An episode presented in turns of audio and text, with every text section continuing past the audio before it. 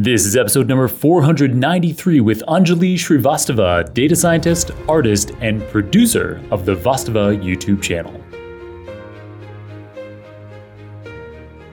Welcome to the Super Data Science Podcast. My name is Jon Krohn, a chief data scientist and best selling author on deep learning. Each week, we bring you inspiring people and ideas to help you build a successful career in data science. Thanks for being here today and now let's make the complex simple.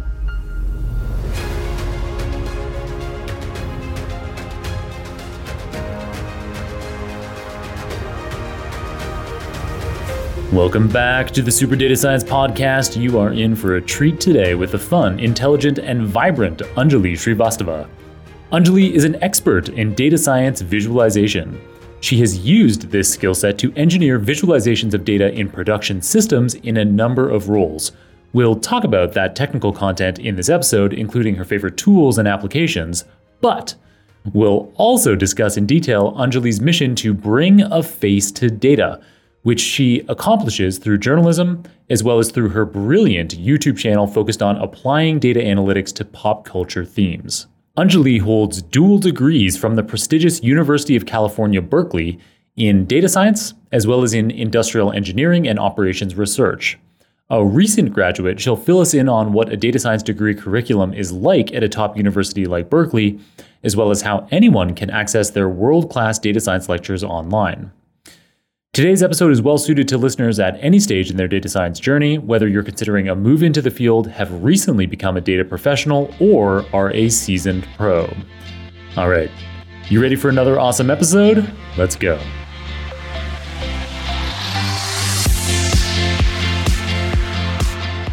Anjali, welcome to the show. It is so great having you here. How you doing? Where in the world are you? I'm doing great. Thank you for asking. I'm currently in Sacramento, California. Nice. I guess you're from there, um, mm-hmm. but you studied at Berkeley, which is yes. how far away is Berkeley from Sacramento? Ooh, it's about two hours on a good day, traffic permitting. uh, right. Not too bad. Um, and so you're you've just finished a bachelor's degree at Berkeley, and yes. the pandemic is kind of ruined your educational experience, I guess, your senior year. Uh, a little bit. Yeah, you could say that. Well, I finished two degrees, actually. But oh. um, yeah, a Bachelor of Arts and a Bachelor of Science. Arbitrary oh. distinction that they make. But yes, so I have a Bachelor of Arts in Data Science, because data science is an art. And I have a Bachelor of Science in Industrial Engineering and Operations Research. Wow, uh, that is a really cool degree. Thank you. Or set of degrees. Uh, I did it Thank again. you. Thank you. I mean, yes, there is quite a bit of overlap between the two. So I think it's fair to say, like, I did get like a degree's worth of education. I just decided to take on multiple classes. but yes, uh, the pandemic definitely was challenging in a lot of ways, particularly in online learning. Um, I think one thing that I say a lot is like, I was a senior, so I was already going to be a bad student because of senioritis, but like online learning just made it doubly so. It was very, very hard to stay focused, even with the amazing educators at Berkeley. So, uh, yeah, bit of a bummer, but. Well, I wasn't even thinking about the education part of being in university. I was just thinking about how like university is this once in a lifetime experience to meet people and have fun and you can't really do that over Zoom. Oh, yeah, definitely. Yeah, no, we missed a lot out on that, particular, particularly the fact that my 21st birthday was about a month no. after university went on to lockdown. So we missed out on that, as well as like every single one of my roommates and like fellow friends in college. We were all turning 21 in that year. So it was just like a string of disappointments. But like, mm. I mean, yeah, in the grand scheme of things, all of that doesn't really matter. I'm still very happy that I got to finish out my degree, and I still think that I got a worthwhile experience out of it. I think learning yeah. through these remote challenges, it, I don't know, something everyone had to yeah. do. And I think Berkeley made the most of it, especially like nice. with our commencement. I think they did a lot of nice things. That's great. Your commencement was virtual as well? Oh yeah, I had. I think I actually had like four different commencements just because of again my two different. Your arts degree, your science degree. right. Yeah. Um, I think it was really sweet. They like had like our own slides. They read out our names, which they typically don't do at commencement. Like my family in India was able to join, so it was actually Ah, nice. That that have been able nice. to be possible otherwise. So yeah, Now, for our international listeners, you might be wondering the significance of a 21st birthday in the United States. In the United States, the drinking age is 21, which is crazy. I don't is. know, like it's draconian. And, you know, in other countries, you know, in the UK, I think most European countries, it's 18 or younger. In Canada, in most provinces, it's 18. A couple are 19. Mm-hmm. And it's crazy. You should be 21 before you can legally drink. Uh, anyway, so Yeah. yeah. too bad that you weren't able to do that with yeah, uh, Well- friends there. But I'm sure the people you were close with, you still you can meet up with in real life now. yeah. And I had a, my dad and I. We went to Safeway. I bought my own hard cider for the first time. it was store. very exciting. Yes, just a few blocks away from my house. It was a nice little walk. Perfect celebration. Um, cool. Well, so I should explain to the audience how we know each other.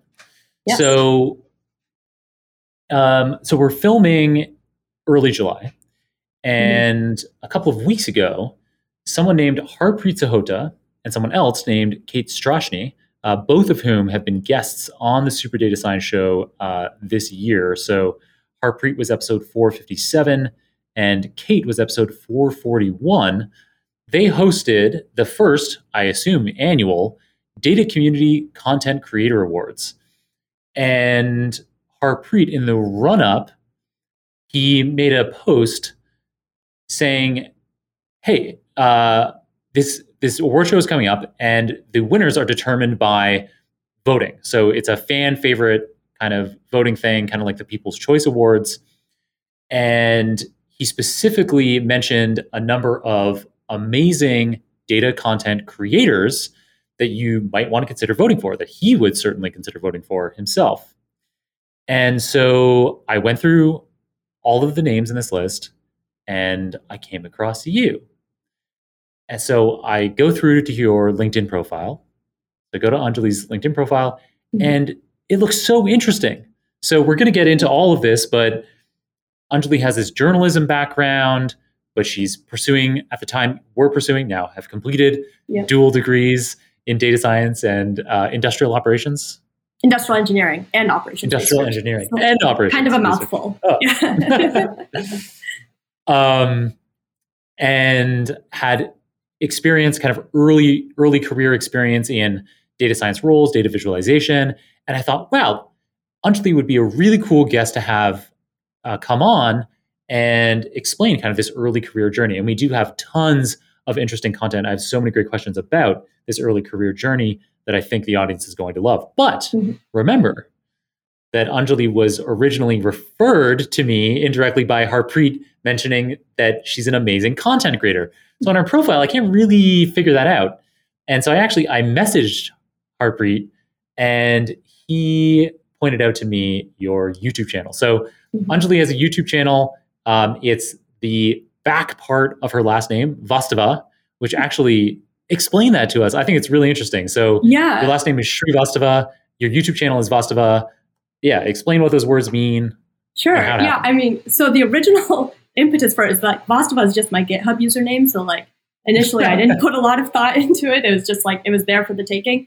But like I came to realize like after talking with my dad, like, oh, Vastava is actually the Sanskrit translation of either truth or fact, which is really kind of aligns with what I'm doing. It's kind of tangentially related to data science, this idea of like objective truth. Mhm, mhm, mhm. And then I was thinking about it more. Like Vastava was like always something that I had in my mind because like when I was younger, I would often cut off the Shri in my name because Shri is an honorific. It's like loosely translated as Mister. So like my last name could be thought of as Mister Vastava. And I used to be Mr. like, I don't. Yeah, Mr. Truth. a great superhero name, but doesn't really fit me. um, yeah, You can't so- lie to him. exactly. So I cut off the Shri because I'm not a Mister, obviously. So I just thought it was kind of funny that like those three sort of methods or like explanations for the name coalesced into like this one word that I think a lot of people when reading it just think it's like random syllables, but no, it actually has three different meanings to it if you think about it. Yeah.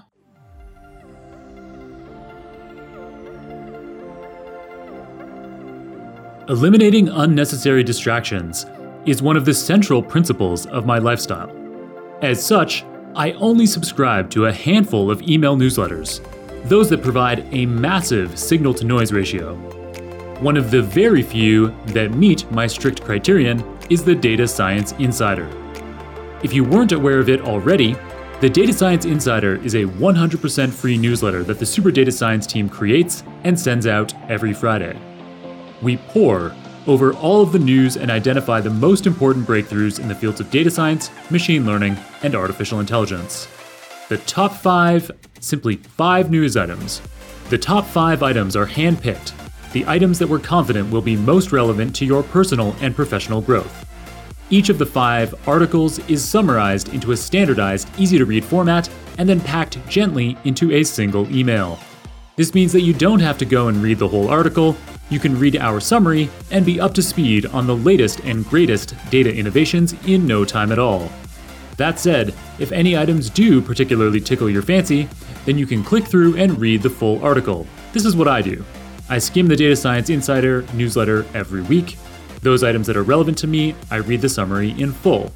And if that signals to me that I should be digging into the full original piece, for example, to pore over figures, equations, code, or experimental methodology, I click through and dig deep. So, if you'd like to get the best signal to noise ratio out there in data science, machine learning, and AI news, subscribe to the Data Science Insider, which is completely free, no strings attached, at superdatascience.com slash DSI. That's superdatascience.com slash DSI. And now, let's return to our amazing episode. So I check out your YouTube channel and it's amazing. I absolutely love the content. I had to get you as a guest on the show. Reached out to you on LinkedIn and was delighted that you were keen to be on. I think this is going to be such an interesting episode. So, some of the more popular videos on the channel are TikTok mansions during the pandemic. so, you've kind of, it seems like you've found this niche of uh, social media drama as you described it. Yeah, um, doing data analysis of social media drama. Important caveat. Yes. I'm not just talking so, about it. I'm applying my background in data science. Yeah, so that's the so lots of grabbing data where you can get it, mm-hmm. putting in charts. You make tons of custom graphics and you overlay them. And these are like long, detailed videos, which I think is great. You know, tip like typical runtimes 10, 15, 20, 25 minutes. Mm-hmm and you can really dig into the data around pop culture events. Mm-hmm. So this TikTok Mansions one I know is big. Uh, one that you clearly put a lot of effort into and is a lot of fun uh, to go through is a Star Wars Legends versus canon with data science. What does that mean? Yeah, so the Star Wars universe has like two separate timelines. So like before oh. Disney acquired Star Wars, there was like this massive sprawling like universe of like books, comics, like radio specials, TV shows, movies. That was called the Legends timeline, or like it wasn't called anything really. It was just called the timeline. then when Disney acquired it, they decided to scrap all of that and like rebrand it as the Legends timeline. And then they established their own canon timeline. So like, and it made a lot of sense why they did that. Like when they wanted to make their new movies, they could like have a clean slate and not have to be like tied down by all of this like backstory. But what I ended up doing, which I did this crazy intensive project where I like scraped like every single event on like the Star Wars like Wikia pages of like every event that happened in the Legends timeline and every event that happened in the canon timelines, and I like compared the two to see like how different are they. Um, wow. And there was like a lot of interesting insights in that, and I put a lot of time into that. yeah, it's clear. I've also seen, yeah. uh, I've also seen some visualizations of it. So mm-hmm your GitHub account, vastava.github.io, yeah. audience members can go there and a lot of the visualizations that you use in your YouTube videos are there as kind of standalone visuals. Yeah. And the the timeline that you put together and the graphic that you put together for the Star Wars uh, video is epic. Thank you. Uh, yeah, it's, it's it's its own interactive website. You can scroll, lots of fun things pop up. There's like little lightsaber switches that I like coded using CSS. Uh, yeah, um, it was all coded in D3, the interactive data visualization library. I've been having a lot of fun with it lately. So nice. Yeah, D3.js is a JavaScript library. Yep. Um, so yeah, so you obviously, oh, I mean, I guess we should dig into this a little bit now. We've had a couple of roles as a data visualization engineer. Mm-hmm. And so obviously in that kind of role, oh man, I guess we should talk a little bit, a bit, a bit about it now because it's just going to be a tease to the audience if we don't. So when you're in a role like a data visualization engineer, evidently, and this makes a lot of sense to me now that I think about it, you need to develop some expertise in things like HTML and CSS and mm-hmm. D3. Um, so yeah, so maybe maybe the mm-hmm that you just gave me should be enough for now. We'll come back to those roles and talk about the specific tools and kind of techniques that you specialize in. Okay. Um, but we'll, we'll kind of wrap up with YouTube bit. So yeah, this I love this angle of data analysis of pop culture. The videos mm-hmm. that you make are so fun and relatable, but also, uh, you know, there's some technical elements. Huge amounts of effort go into making these. So, anyway, yeah, really glad that you're here on the show. Mm-hmm. And you even do have a couple of data science videos, or so you have a couple of videos on your YouTube channel that are not just kind of analytics, but even some data science. So you have a music genre classifier video. What's that? Yeah, yeah, yeah. So there's this um, very famous internet persona, recently turned musician named Corpse Husband, and like everyone was freaking out about his music, but no one could really fit like what genre it fit into, basically. So like right. that was sort of like the perfect. I was like, oh, this is perfect. It's like an internet story where, which is most of my videos, and also like I can make an AI classifier of like music genres, which is like a classic project that I think a lot of us have done at some point. So um, that is really, I think, honestly, it's the only video I have on my channel that uses machine learning in any capacity, which is kind of surprising because I think a lot of us, when we think of data science projects, we immediately go to AI, ML. But like, really, what I've tried to do with my channel is like stay grounded in like data analysis, like data scraping, like concepts that are more easily explainable to people who might not have a background in yeah. data science. Because like we have to be honest, the vast majority of people don't have a background in like data science or even like basic like or basic sure. statistics at all. Yeah. So like I have to make sure like what I'm doing is not only like technically robust, but is also like can be comprehended by everyone, which is why I think I like lean towards doing visualizations because I think like visualization is the way that you can communicate data science findings to anyone because like everyone can see. Totally. it makes perfect sense to me. I I love that angle. Something that we were talking about before the show is that as your data science career develops, there will probably be opportunities where you see machine learning things, data science things that you're doing in jobs where you're like, wow, this is really interesting and yeah. I've got to make a video about this. Actually, that brings me to a really to a question that I'm mm-hmm. really curious about. So, how do you get your inspiration for particular topics? How do you decide what you're going to do a video on? There's a huge variety of topics covered here. Yeah. I mean, I have a long list of ideas that like, and I pull from like every experience about like whenever I'm watching a movie, I'm like, oh, that's kind of interesting. Um, the so like the TikTok mansions video that you mentioned, like that was only because like I was addicted to Twitter and I like I'm sure um, people know Taylor Lorenz. She's a New York Times reporter who is like her whole beat is like covering influencers and like TikTok and those things. Like I followed her and like literally it seemed like every day there was like a new mansion popping up. And like I was like so confused because I was like, why are people doing this? Like literally in the heat what is of it? the pandemic. You need to explain that what to is us. It? That's true. So a TikTok mansion, mansion, excuse me, is when a bunch of teenagers move into a mansion together to like create content together. There's a bunch of different names for it. I think it's also called like a content house, which might make more sense to the mind. Like basically like a bunch of famous people from all across the country will move together um, and so they can like more easily collaborate with one another and create TikToks together. The problem with it is like this was obviously happening during the pandemic, and like also these are a bunch of teenagers who are not necessarily the most responsible and have come into a lot of wealth recently. So there were a lot of videos right. going around. These, what like, could go wrong? Exactly. So there's like a bunch of teenagers, parties. unexpectedly very wealthy and famous, living together in the middle of together. a pandemic. Yes, without parents, right? Oh and so oh like and like often like and most of these were in LA, like a city where none of them had grown up. So there were all these videos of like these massive parties and like it got really big. I think one of them like the governor had the gov- or the mayor, excuse me, the mayor of LA had to like shut down the water and the electricity at the house because they were just becoming Oh, like too much of a public nuisance. So there was like a lot of like interesting stories to be told there, and I just wasn't seeing that angle a lot on the internet. So I decided to put my data science hat on, or not necessarily my data science hat on, but like more of my geographer hat on because that actually that was my concentration, GIS and technologies within the data science major. So oh, I no made kidding. like yes, it was. I really love maps and random geography skills.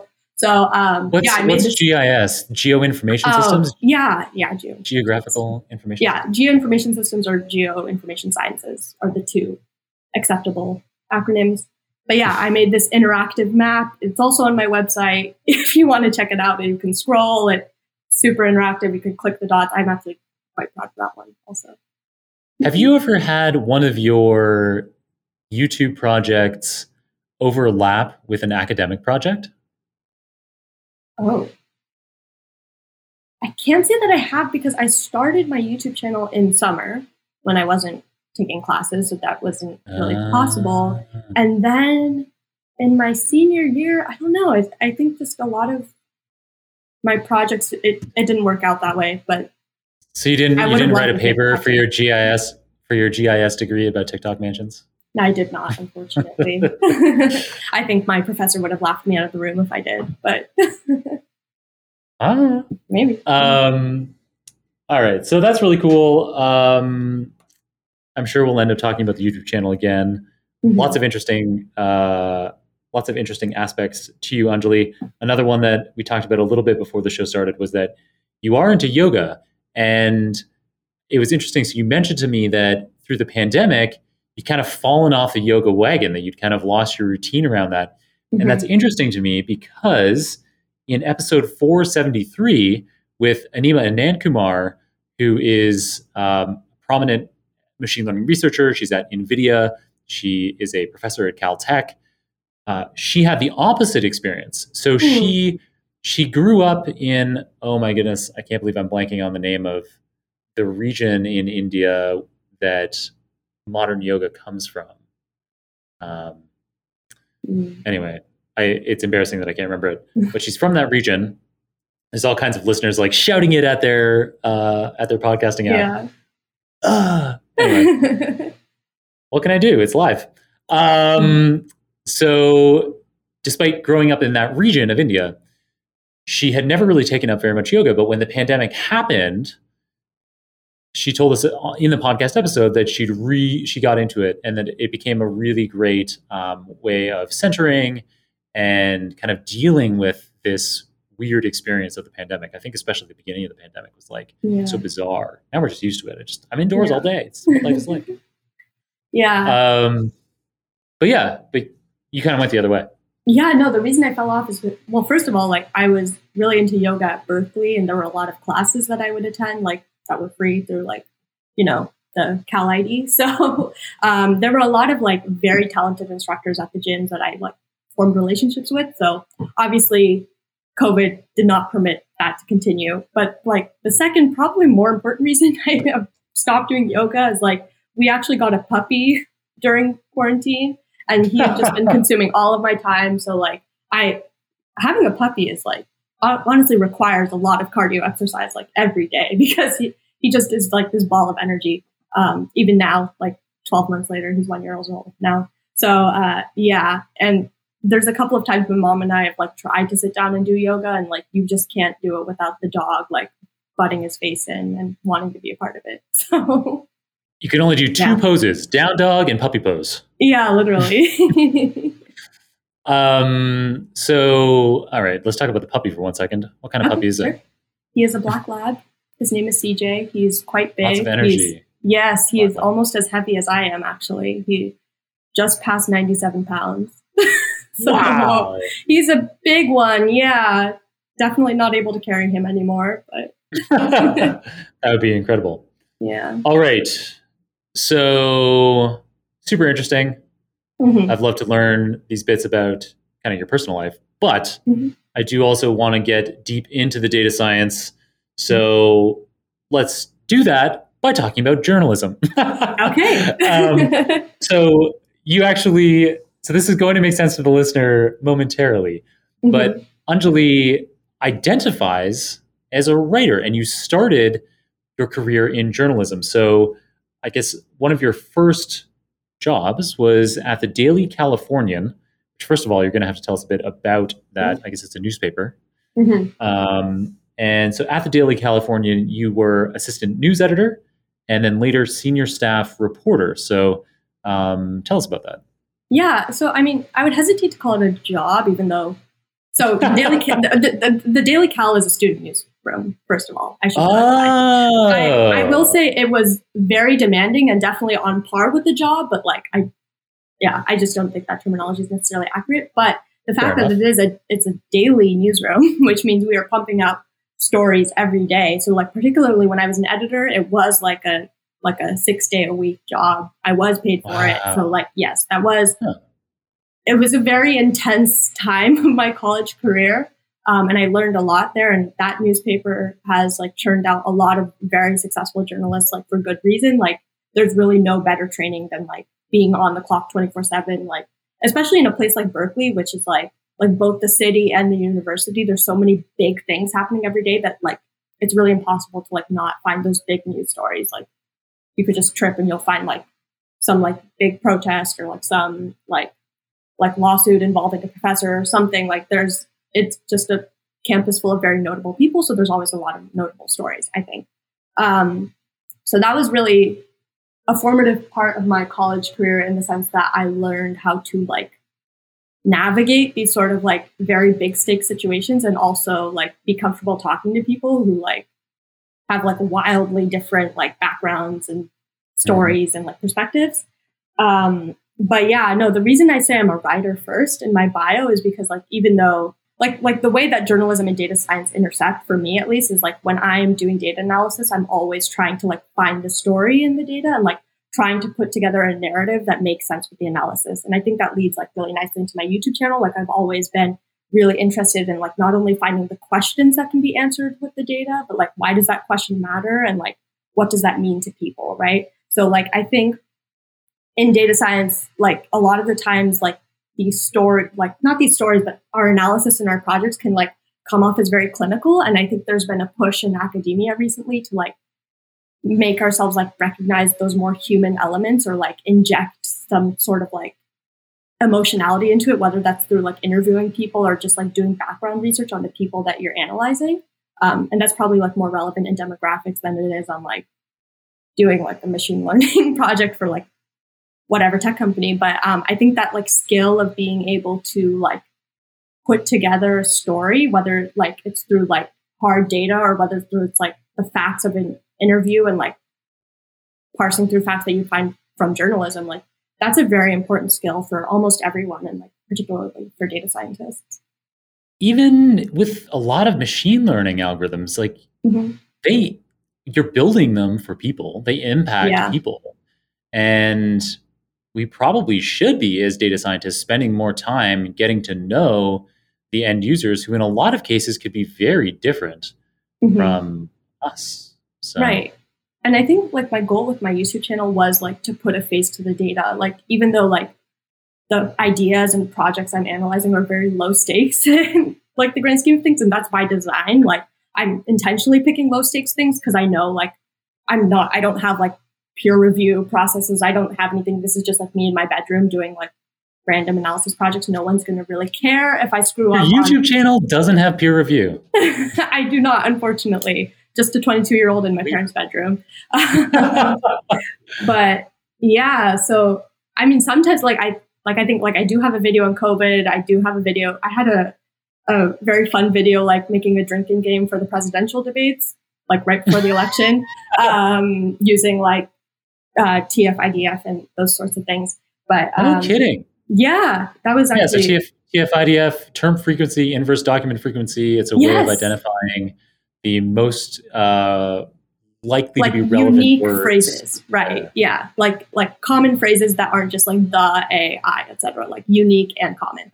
I'm cool. very impressed that you knew what that stood for. I was like well, trying to remember. I, I, work on natural language models all okay, day. Okay, okay, good. I've got to know. Yeah, good to know. Okay, so yeah, that was like I. So I guess those videos can be considered high stakes, but yeah, like e- even like for like low stakes projects like the ones I'm doing, I think it's valuable to have someone who like knows the inside and like can explain in like English language, you know? So like everyone, or I shouldn't say English, in language, like ideally. so like most yeah. people can understand. Yeah, in natural language as opposed to zeros and ones. Mm-hmm. Um, Having a human interpreter for the data. yeah, very cool. I really like that idea of putting a face to data, and you're definitely doing that with your YouTube channel. I think it also especially appeals to probably generally a younger audience um, that I'm might. Surprised. Actually. Oh yeah. No my, do you have do you have a sense of your demographics, your audience? Yeah, yeah, yeah. So my oh. my biggest um, like demographic is like 25 to 35. And then hmm. like my second biggest you, is like 18 to 25. Very old people. Well, Could no, you imagine but, people as old as 35? well, when you hear young people on YouTube, my mind goes to like 11 to 14 year olds. And like those people are not, like those kids are not going to be watching my content. But yeah, right. so I guess like young people in the sense of like people my age. Yes, 18 to 35. uh, very good. Uh, yeah, on the younger end of an entire lifespan, but yeah, uh, maybe not for you. yeah, yeah, younger sense in terms of career, but not like because when I hear young, I really think like YouTube yeah. kids. I'm not. I'm not making content for the kids. um. So you were working at the Daily Californian mm-hmm. while you were at UC Berkeley. Yes. Yes. Yeah. Okay. So we've already talked about the UC Berkeley um, uh, degree a bit, but very interesting. Bachelor of Arts in Data Science, Bachelor of Science mm-hmm. in Industrial Engineering and Operations Research. So I think we should talk about both of those and let people understand. So, yeah.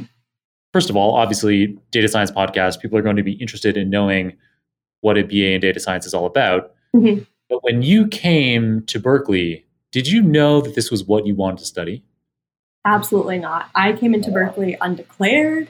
I was mm. throwing around a lot of different ideas. I was thinking maybe economics or applied math was one thing I was really circling around. Um, in my freshman year, I sort of like happened into a data researching role at the D Lab at Berkeley. So the D Lab, like, it's short for the data lab. It might sound like a mm. like a data science lab. It wasn't necessarily that. The D Lab is primarily designed to help like social science researchers um, do data analysis, like to complement their reports. So it's like you have right. like data professionals collaborating with like more this, humanities, social science The social science people need lots of help.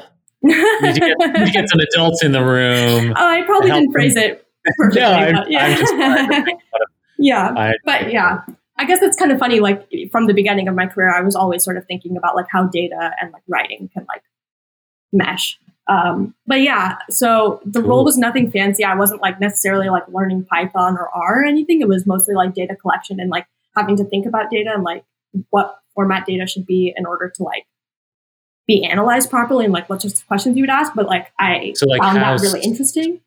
Kind of how surveys are designed and how we should store the data. Like these things so, should be integers and these other things should be like uh, yeah. So because like the nature of the D lab, the data that we were getting, like it wasn't like what you're thinking of. It's not in CSV. Like we would be getting like historical documents, and like that would be like re- read. Like people would read them and like tag them in certain ways, or they'd have annotations. It's like okay, how do you convert this annotations into data?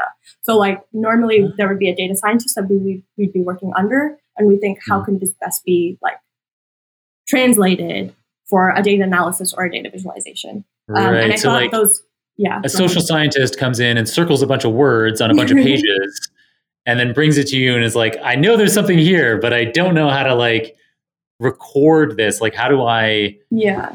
How do I convert this into something that I can put into a spreadsheet or something? Yeah, yeah, and that's probably like not the fairest characterization. Like the social scientist is usually very involved. Like I'm just picking on. I know, yeah. I I'm yeah, I'm too cautious. I love I love all you social scientists. I'm just having I'm just having a bit of fun. Yeah, ditto. Um, but yes, the data scientists and social scientists are usually leading the project and like leading the researchers to like think about these questions and like you know think about what sort of questions can be answered with the information that we've been given. And I found those like challenges, I guess, like very interesting. I thought it was like sort of like a puzzle and like I thought I was really good at it, honestly. So I sort of like right then and there was like, oh, maybe I should look into data science. the problem was when I was a freshman, the data science department and the data science degree did not exist at Berkeley. So the closest analogs were like either computer science, statistics, or um, what I ended up choosing was industrial engineering and operations research. Um, I was really drawn to that because, like, so the idea of industrial engineering and operations research is like essentially optimization. Like, how can you optimize like processes? How can you optimize um, like shortest path? Basically, like it can be a, applied in a lot of different routes and industries. I can imagine. Like, as, it sounds hugely yeah. valuable to almost any organization. Right. You know, so, not just industrial processes, but commercial ones and mm-hmm. yeah. Yeah. And yeah. as someone who like was like really confused and like didn't necessarily know, like even I knew I wanted to work with data, but I don't necessarily know where that will take me. Like IEOR, as it's called, um, seemed like it could lead me to a lot of different places. Um, so I ended up going with that degree. And then after my sophomore year, which was two years at Berkeley, the data science degree was announced. So then I was actually able to do both. Nice. Great. Very cool. So, what do you do in a data science bachelor's degree? I guess at mm-hmm. Berkeley specifically, but you know, just kind of in general. So, like, what are what's kind of like the foundational curriculum of a bachelor's in data science? Yeah. So the data science department at Berkeley is really like the marriage of computer science and statistics.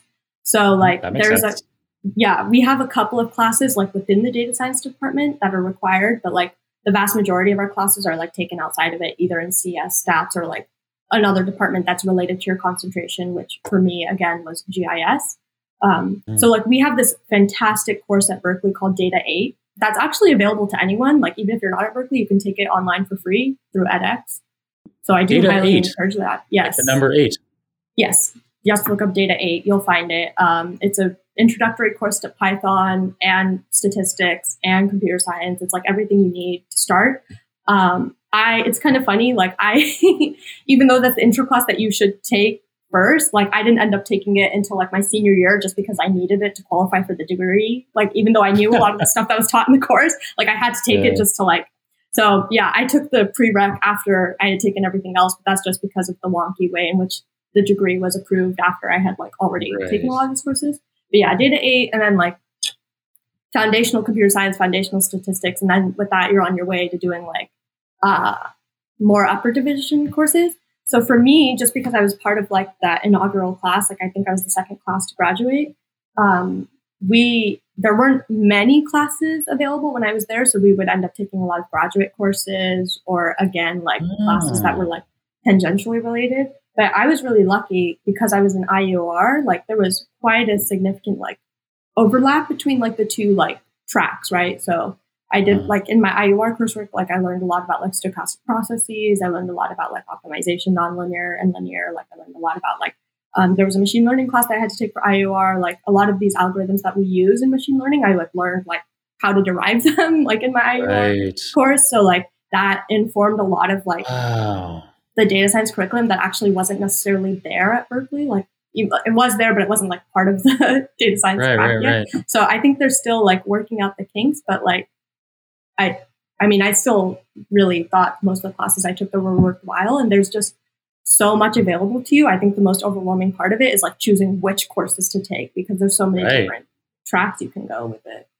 I am so jealous. I wish I could go back in time and oh. be coming out of university with your education. That is such a cool curriculum.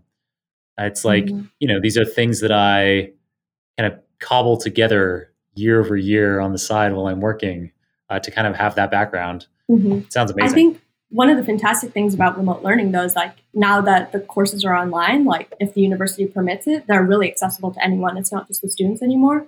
So like I remember at the beginning of the pandemic, I think we had to shut this down because it wasn't exactly legal, but like all of the students at like most of these top universities were like exchanging links with each other. There was like this massive spreadsheet where we could just like visit any class. You could hop into a Zoom at like Princeton right. or like Caltech, anywhere. And it was really interesting. Like I, I remember just like watching a couple lectures at other places, like um, how different approaches at different schools. Yeah, it's kind of there. are a lot of amazing. Yeah, like uh, university lectures. A lot of universities. It's not every course, but a lot of courses. The lecturer says, "Yeah, I'm happy for this to go up on YouTube or mm-hmm. in an inexpensive or free like edX." That's what you mentioned, yeah. right? For the yes. Data Eight, was that edX? Yeah, edX. Yeah, yeah, yeah it's um, such a um, great resource. So EDX for you listeners out there. Um, and so a lot of what I know about deep learning and that is in my book, Deep Learning Illustrated, I got from YouTube lectures, from mm. university lectures online. And we actually have uh, coming up next month, I'm interviewing Professor Peter Abbeel, who is at UC Berkeley. And the way that I know him is he has on YouTube tons of deep reinforcement learning lectures. So he specializes in robotics and he's got these this great um, entire course, many years of courses of deep reinforcement learning content. And I can't believe that he's going to be on the show and I'm going to get to interview him. I, anyway, but so yeah, um, I've kind of lost the point that I was trying to make, but it is cool that so many of these resources are available online for people to learn. So yeah. people like me who, you know, I was already a professional working, done my PhD when the term data science was coined. Mm-hmm. So obviously impossible for me to have a formal education in data science, but there are, as you say, so many cool, free or very inexpensive resources out there for constantly learning. And it's not like the learning ever stops in data science, right? Yeah. It's not like, oh, wow, because you have a degree in data science, you've got it all. There are some things like, you know, knowing how stochastic gradient descent works, mm-hmm. uh, some mathematical concepts that won't change, but there's always new software libraries, new approaches. And so we just got to get used to it. You got to listen to things like the Super Data Science podcast uh, to know what's going on. Yeah. And I think what Berkeley does really well is like early on, they instill you like the skill of like reading documentation and like figuring out new libraries. So like I think once you have like the foundational concepts of like knowing how to code like what functions are usually built in, then like with that skill of like being able to read documentation and like knowing how to Google well, like you're really ready for almost anything, I think. Nice. I'm going to uh, go on and ask you a couple more uh, questions about your data science background. But before sure. we do that, I have a really important announcement for everyone, which is that I remembered the name of that region in India where yoga is from and Anima Anandkumar is from. It's uh, I'm probably going to mispronounce it, but Mysore, uh, M Y S O R E, Mysore. Mysore. Yeah. Yeah. I told you I pronounced it wrong. um. So okay. So the D Lab uh, Berkeley data mm-hmm. researcher uh, experience was critical for you as somebody who came into your degree undeclared, and that allowed mm-hmm. you to figure out that you wanted to be going into this data science thing. You mm-hmm. had, mm-hmm. yeah, you had to have this kind of interim degree, um, mm-hmm. this bachelor of science in industrial yeah. engineering and operations research, which sounds like a really cool discipline, hugely valuable yeah. in the world. And then in your going into your third year, this BA in data science comes out, and you you get that degree as well. Mm-hmm. Um, so while you're pursuing this degree, you've had a number of really cool data science roles. So you were a business systems analyst intern at Intuit, which is a big software company. Yes. Um, they make QlikView, is that right? They make um, like financial services. So like they make financial best no- yeah. So TurboTax is the one you're probably most familiar oh, with. TurboTax. But yeah yeah, yeah, yeah. They also do Mint and QuickBooks is the other flagship service. Oh yeah. Um, and then more recently, or maybe it, it isn't something that you kind of recently specialized in, but it is something that it seems like you kind of specialized in, in at least the role titles. Mm-hmm. Is you were a data visualization developer for the Berkeley Political Review, and then a data visualization engineer at HiGeorge. So mm-hmm. I don't think I've ever had anyone on the show who specifically like even in their so certainly I've had data scientists on the show who have some expertise in visualizations, but I think you're the mm-hmm. first to have it in their job title. So mm. obviously like, you know, heavy expertise in that role. So yeah. what kinds of tools and techniques do you use in roles like that? Yeah, I mean, so I guess I should start by saying like at Intuit, like one of my big summer long projects was like redesigning like all of the most standard dashboards that like people in the finance department use. Mm. So like for that, I ended up having to do like interviews with a lot of people who use these dashboards and figure out like what charts work, like what metrics do they want, blah blah blah. And like that sort of started me on this journey of data visualization because it like really got me thinking about like how do you best display the information, not just like what information do we need to display, if that makes sense. Um, Totally. So after that work experience, I took a course in data visualization theory at Berkeley and like was also involved with Berkeley Political Review, BPR, as you said. Um, that honestly, like, it was important for me to see like how visualizations work alongside a story and like how you can complement like writing What and it? arguments with data. What is BPR? Berkeley Political Review is a Yeah. political magazine at Berkeley. I believe they come out once a month. So they would pair us with writers. Um, the one that I worked with, was, a writer was writing about the Supreme Court and like how it's like Hmm. how the selection process is kind of random. So um, I had made a nice like Tableau dashboard. I can send it your way if you'd like. Um, Cool. that like analyzes the Supreme Court justices. That um, role was like important for me in thinking about how visualizations work with stories, but also like that department of like interactives was like sort of fledgling when I arrived. So like I can't say I did a lot while I was there, but I did help like lay the foundation, I think, for that to like grow into what it is now, like after I left. Um, but yeah, after BPR, I did so not after. I joined HiGeorge last August during the pandemic. Um, and HiGeorge is a startup. They do interactive data visualizations for newspapers, which for local newspapers, which like may not have the in-house team to like build these like very pretty interactive charts that you see in the New York Times, right? All of these roles, they're, And- they dovetail together so nicely. So you have this interest in journalism even before really the data science. Mhm. But throughout, whether we're talking about the Berkeley Political Review or even HiGeorge, which I didn't realize that they were involved in that space as well, yeah. you're creating visualizations that can be used in journalism that, that again bringing you back to that idea of putting a face to data like making data accessible and understandable coming up with clever ways and you see this in your youtube channel coming up with clever ways of um, you know taking a complex concept but breaking it down into data visualization structures that people can understand at a glance and get a lot of information from that's so cool anyway i'll let you talk Yeah. about high george Thank you. Yeah, I mean, HiGeorge, like as a service, obviously became very important because of COVID, and like people were sort of refreshing, like looking at like these charts and saying like, okay, how many new cases are today? How many new deaths are there today? Like, what is the hospitalization capacity? And now it's like more so like, what is the vaccination rates? So like people got very used to like reading and understanding charts, right? So it, it meant that I got to be like a little more creative and like not necessarily do like basic bar charts. But um, yeah, so my work at HiGeorge was we used um, Angular and D3, which is a Mhm, JavaScript library, um, to like build these like reusable data visualization components that like our um, data engineering team can just plug in different like data sources and like the visualizations would like appear. So the challenge for me there was actually like designing visualizations that work no matter what the data is, like will look pretty no matter what the spread of data is and like what so you'd always have to be thinking of these edge cases like okay if the axis is like this long like will it look squashed or blah blah blah so it was actually really interesting like it was i was more so doing like front end web development and data visualization there but like i did have to put on my data science hat on like a couple of times because i would have to like think about like what the edge cases of the data are and like would have to like create my own dummy data sets and like test these visualizations and make sure they make sense and are like legible.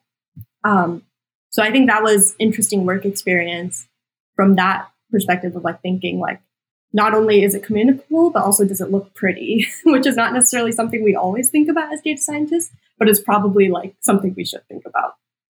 Totally, I agree. Nice. It sounds like such a useful specialization, and I'm glad that we have you to kind of walk us through how that works. Um, it sounds clear that this kind of front end development aspect becomes really important um, when you're doing data visualizations in production, um, Yeah. like you have been in these roles. So um, the JavaScript frameworks make sense. Angular, D3. Um, I don't know anything else. Any other particular tools and techniques that are like kind of interesting or that you use a lot in these kind of data viz, viz engineering roles?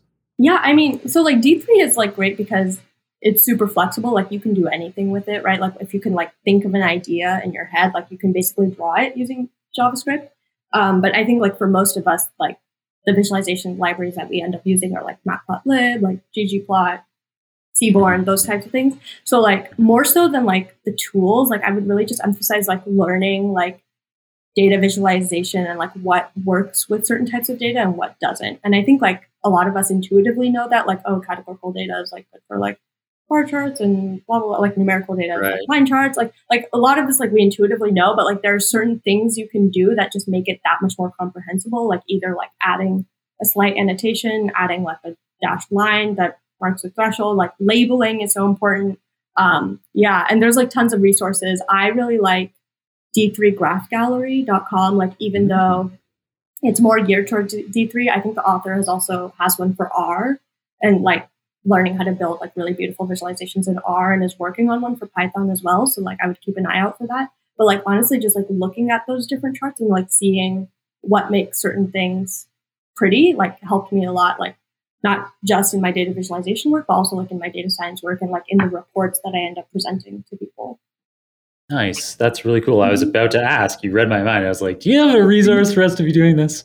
You yeah. the D3 Graph Gallery, d3graphgallery.com.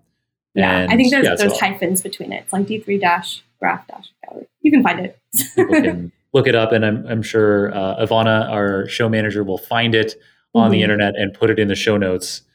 Um, all right. So all of this journey has led you now to a point where you're starting your full time, your first full time job in data science. So we're recording early July, but this episode will be out early August. So you might have started by then in your role at Thermo Fisher Scientific, which is a giant global company. And specifically, you're going to be starting in their data science leadership development program. So yeah. tell us a bit about the company as well as this program. Yeah, I mean, the company is involved in a lot of different like things. I think most people like are probably familiar with the name because they've seen it in like their science equipment in like high school lab or college labs. Like they're right. involved in a lot of like research pieces, but also very relevant for the time we're in right now. They develop a lot of like reagents for like biologists doing research and like specifically we're involved, I believe, in the development of the Pfizer vaccine for COVID 19. Uh-huh. So, uh-huh. yeah, they sort of have their hands in a lot of different pots.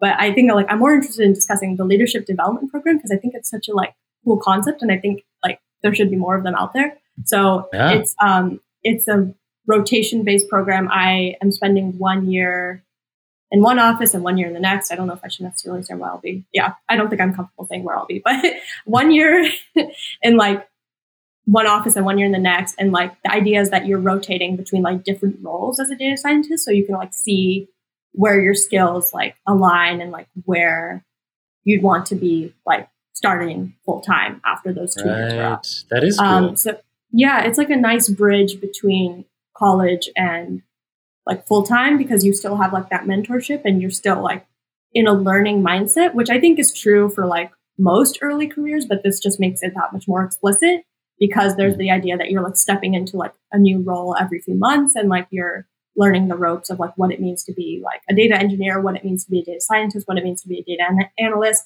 and like not just like the specific roles, but like also within like different functions. Like maybe you're on like the consumer facing side, or maybe you're like more in research. Um, yeah.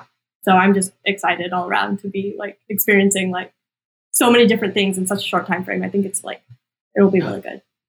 It sounds like a great program, and no doubt, not only getting exposure to different kinds of industries, like you're saying, like you know, commercial applications, industrial applications, um, mm-hmm.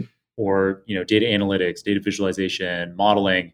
Not only that kind of stuff, but also like the culture of the firm and which maybe even yes. specific people that you're like, oh man, that group was awesome. I definitely want to work with them. Mm-hmm. Um, and then once you actually start in the role full time in the kind of like a specific role that whatever you decide on, mm-hmm. um, you will you'll have a better understanding of the whole organization, and I'm sure that creates opportunities for collaboration. It just seems yeah. like such a great idea. This program. Yeah, definitely. Yeah, I, I think you. Yeah, once I'm in that full time role, like having that connections, like not only in other offices, but like across the country in like various places, because like even like though I'll only be in like two offices mainly, like I think they've made it a point that I should be in contact with people like across the country and like maybe I maybe I'm here in New York, but maybe I'll want to go into like Iowa for after graduating. Those are like two arbitrary locations. But yeah, I don't know. I think it's you get to experience a lot and which is good for the age I'm in right now. I'm sure everyone is queuing up to be in Iowa. That's uh, that's going to be the office that's going to be everyone's going to be lining up for. Um, so, all right, this is super cool. I've loved getting to know mm-hmm. About your journey here. I think it's so interesting. I think that this kind of general um, philosophy of putting a face to data and bringing that out to the public through your YouTube channel, your writing, which we didn't even talk about, but um, related to your YouTube posts, you also uh, publish on Towards Data Science, uh, yeah. which is a blog. Um, so really amazing. When you retire, many decades okay. from now, what are you hoping to look back on? Do you have any idea? Oh man, that is such a hard question. I, my dad um, is also someone who, like me, is interested in a lot of different avenues. He like studied physics. He got a PhD in computer science. He was a researcher, a professor, and he eventually ended up retiring into teaching high school. And that's something that like I always saw myself doing, like maybe not teaching, but like retiring into like some sort of like mentorship role. So like even or even like before then, like I always want to be the type of person who is like teaching or like sharing with people. Um, and like maybe I don't know, maybe the YouTube channel can become that years from now once I have like more things in my belt to share. um, but yeah, I think like being able to teach and like pass on what you've learned in like however many years that is is like really important. So maybe not something to look back on, but something to look forward to when I retire. That was a really great answer. Oh, um, all right, I really only have one last question for you, Anjali, which is something I ask all the guests on the show. Mm-hmm. Do you have a book recommendation for us? I do. I've been thinking about this ever since you asked me before we started taping. so I have been getting into fantasy. As I mentioned to you, I've been reading a lot. I think it's really important to have hobbies that aren't always like geared towards like being productive and like wanting to be the best worker you can be, even though that's important. Like I think you should take steps away from that at time. And like reading for me is that. It's how I sleep at night. So I don't necessarily want to be thinking about work when I'm about to sleep. So, anyways, I've been reading a lot of fantasy. The book that I just read maybe three months ago is one of the best books that I've read in my life. I've given it to four people now. It's called wow. The Sword of Kaigen. It is the Sword of Kaigen. How do we spell yes, Kaigen? K A I G E N. It is an Asian inspired fantasy. So it like I think especially if you're the child of immigrants, you'll connect a lot to a lot mm. of themes in it. It's like really unlike anything I've ever read wow. because it's got two protagonists. One is an 11 year old child and the other is his mother. So it's like a very mature story on like family and like parenthood. And you just get these like two wildly different perspectives. It's very um, sad. I will give you a warning. It, it, might like put you out of commission for a few days where you're like, wow, oh my But uh, um, it, I can't recommend it enough. It's so, so good. And I think it will change a lot of, I think it will just like change how you see a lot of this world, honestly. It's a great recommendation. Mm-hmm. I really appreciate that. Um, mm-hmm. And it's so nice to be able to hear you kind of speak about it uh, so passionately, like why yeah. you'd be interested in this genre and everything. So thank you for sharing that. Mm-hmm. I'm sure we have a lot of listeners now going out and looking that book up. I hope so. so. She's a self-published author, so she doesn't get a lot oh, of. Uh, yeah, it's like kind of wow. like an underground story. So I really do recommend. Wow. um, it just gets cooler and cooler. So, how can people follow you? Uh, what do you recommend? So, obviously, your YouTube channel, Vastava, yes. we yeah. will definitely put that in the show notes, and that's probably your primary way for people to stay in touch. Mm-hmm. Um, but yeah, anything else? Yeah, youtube.com slash Vastava. I right after this is done recording, I will update my LinkedIn profile. So it's a bit more polished. Uh, you can feel free to connect with me on there, Anjali Srivastava. Um, I do have a Twitter. I'm not as active as I would like to be on there, but you can find me on there. Also, Vastava underscore on Twitter because the name nice. Was taken, I guess. Ah. um, brilliant. All right. I'll be sure to include all of those the YouTube channel, LinkedIn URL, and Twitter handle We'll get those into the show notes. Mm-hmm. Thank you so much, Anjali. This has been so much fun. And hopefully, we can have you on again sometime in the future to give us an update on how your data science career is developing. Sure, I'd love that. Sounds great. All right, Anjali, have a wonderful day, and I'll catch you soon. Thank you. You too.